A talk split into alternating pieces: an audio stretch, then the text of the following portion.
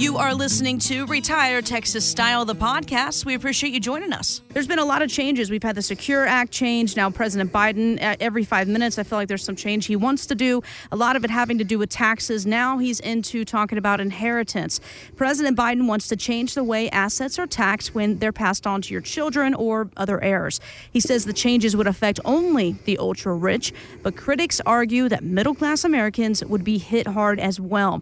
South Dakota Governor Kristi Noem tells Fox Business that when she was in college, her family had firsthand experience with this kind of tax that Biden's actually pushing. My dad was killed in an accident on our farm and ranch, and our family got hit hard by death taxes. It was devastating for us. I had lost my dad, and then suddenly we found out from the IRS that we owed hundreds and hundreds and hundreds of thousands of dollars that we didn't have. We had land, machinery, and cattle, but we didn't have any money in the bank. It took us 10 years to pay off those taxes, and we had to figure out a way to make more money off the assets that we had, but it was hard. And so, what President Biden has proposed will be devastating. Wow, guys. I mean, this is devastating if this goes through. So, if he does push this through, what can small business owners, pretty much like yourself, Steve, what can you do to help from losing everything? Well, I think it's sitting down and having a plan and working the plan. And, you know, I see so often in our practice, beneficiaries with inheritance are such a problem. You know, a, a lot of our clients are in second marriages, some third, some fourth. But seriously, you know, uh, I'll see a lot of uh, situations where, you know, one of the uh, parent, you know, one of our clients had a child before, so we have mixed children. And so in the early years, nobody wants to talk about it, so they don't address it. So they just just kind of scoot over the issue. Well, then later in life, you know, I'm dealing with a situation right now where it's a second marriage. Uh, most of the money in this contract came from one of the spouse's first marriage. Well, they can't agree. So it's kind of like winner takes all. If the wife dies first, the money goes to the husband and he's leaving 100% to his son that he didn't even hardly have a relationship with. If the husband dies first, the wife gets the money and it goes to her two daughters, who it really should go to. You know, and she's willing to change it to a third and a third and a third.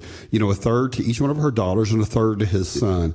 But he, but the husband is not willing at all. And the problem is now he's getting some dementia, so he's really hard to deal with. But they should have talked about this years ago. You know, in the early years. It's too late now. So when I say winner take all, I really mean it. So nobody wins in that kind of situation. And we see that so often in our practice. It's new, it's the honeymoon, we don't want to get it awkward. Well, you know, he doesn't remember where the money came from. Mm-hmm. She does because she saved it. And, you know, so it, also, it's the deal where you give your kids money. He's always doling out money to his son you know, and he says, oh, he'll pay us back. He's yet in 38 years to ever pay a penny back. Well, she ought to dole out money every time to her kids then, you know, but she's the tight one. We met two weeks ago and she was sitting down with me telling me with her daughter, they've been looking at their Suddenlink account, how to save from $186 to get it down some. But last month, he gave his son $6,000. Oh, and he's going to repay it you know, why try to save $186 a month when you're giving $6,000 to the other child? Yeah, you know, I'm st- she probably has to do that to, to counteract the. Absolutely, she's going to have to do a lot of hundred eighty six dollars, yeah. you know. But mm-hmm. but I mean, we we laugh, but it's really a serious problem. And you know, beneficiaries are so important, and so often people wait till there's a family emergency, till one of them's ill, one they don't have a power of attorney. I mean, everybody needs a will, everybody needs a power of attorney, one for wealth and one for health. You know, Jess, even though you have a new baby, I think about my twins, I've had a power of attorney for years when they were in college and stuff. You know, when my son was in school in New York, he went, got hurt, went to the, the hospital. We needed that power of attorney to fax in to get information on our son. It's really important. And I, I just can't stress when we sit down with our clients at Hoyle Financial, we don't only talk to them about their money, we talk to them about their tax strategy. We talk to them about their estate planning. You know, we work with their professionals to pull it all together. It's not just about the money. And then we take it one step further that I think 25% of the planning is money and 75% of, is the emotions. What do you think, Derek? Oh, for sure. Putting together a plan is one of those things that everybody should do. And Steve, I'll tell you, what do you think the, the percentage is that people come in and they're like, hey, I have a will, I have a power of attorney, I have everything I need kind of set up? Mm-hmm. I mean, it's probably 5%. Yeah, right? oh, absolutely. It's 5%. And of the people that think that when they bring it in, you know, we've had people bring in a will, say, oh, I've got the perfect will. We start looking at it. They did the will before they even had kids, and they've left each other, to, you know, to to, you know, the husband and to the wife, but they don't even have any kids in there for consideration in the will. It's 35, 40 years old. I mean, it's so important to sit down and review those documents and just read them.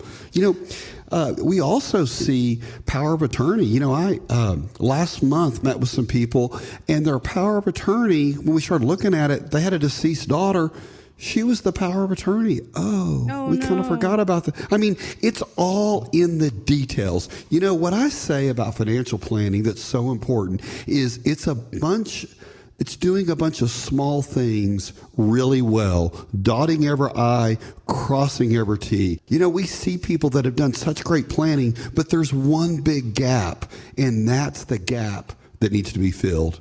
Correct, Derek? Yeah. Well, and going back to you know the the Biden tax plans and everything, if we see this estate tax or inheritance tax go down to one million dollars, oh, that is something that and because literally two days ago I was talking to a, a client about this, and she goes, "Well, Derek."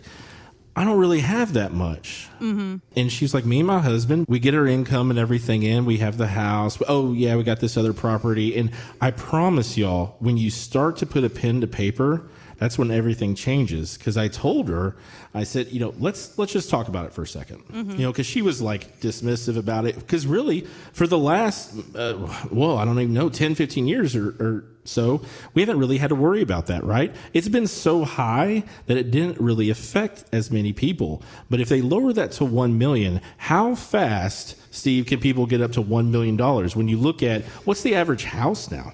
Oh, right?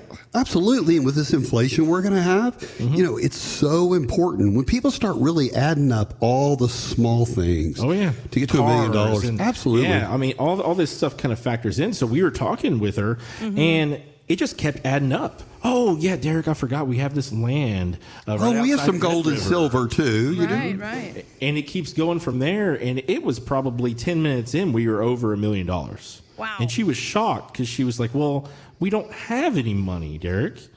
And I'm like, "Well, you you do. It's just tied up in assets and different things." And she had a, an old brokerage fund that she had been sitting there and it was just kind of an inheritance and now she's actually working with me and we're going to do a couple things uh, differently uh, with her entire portfolio to kind of get rid of some of these taxes and get them transferred over to beneficiaries later on, where she's taking a lower tax rate than what they will be later on. We're just getting rid of all the, the second guessing, the worry, everything. No, so no matter what happens now in the future, she's covered. Thanks so much for joining us for today's episode of Retired Texas Style on the podcast. Stay tuned, more episodes to come, and as always, get more details on the website retiretexasstyle.com. Talk to you soon.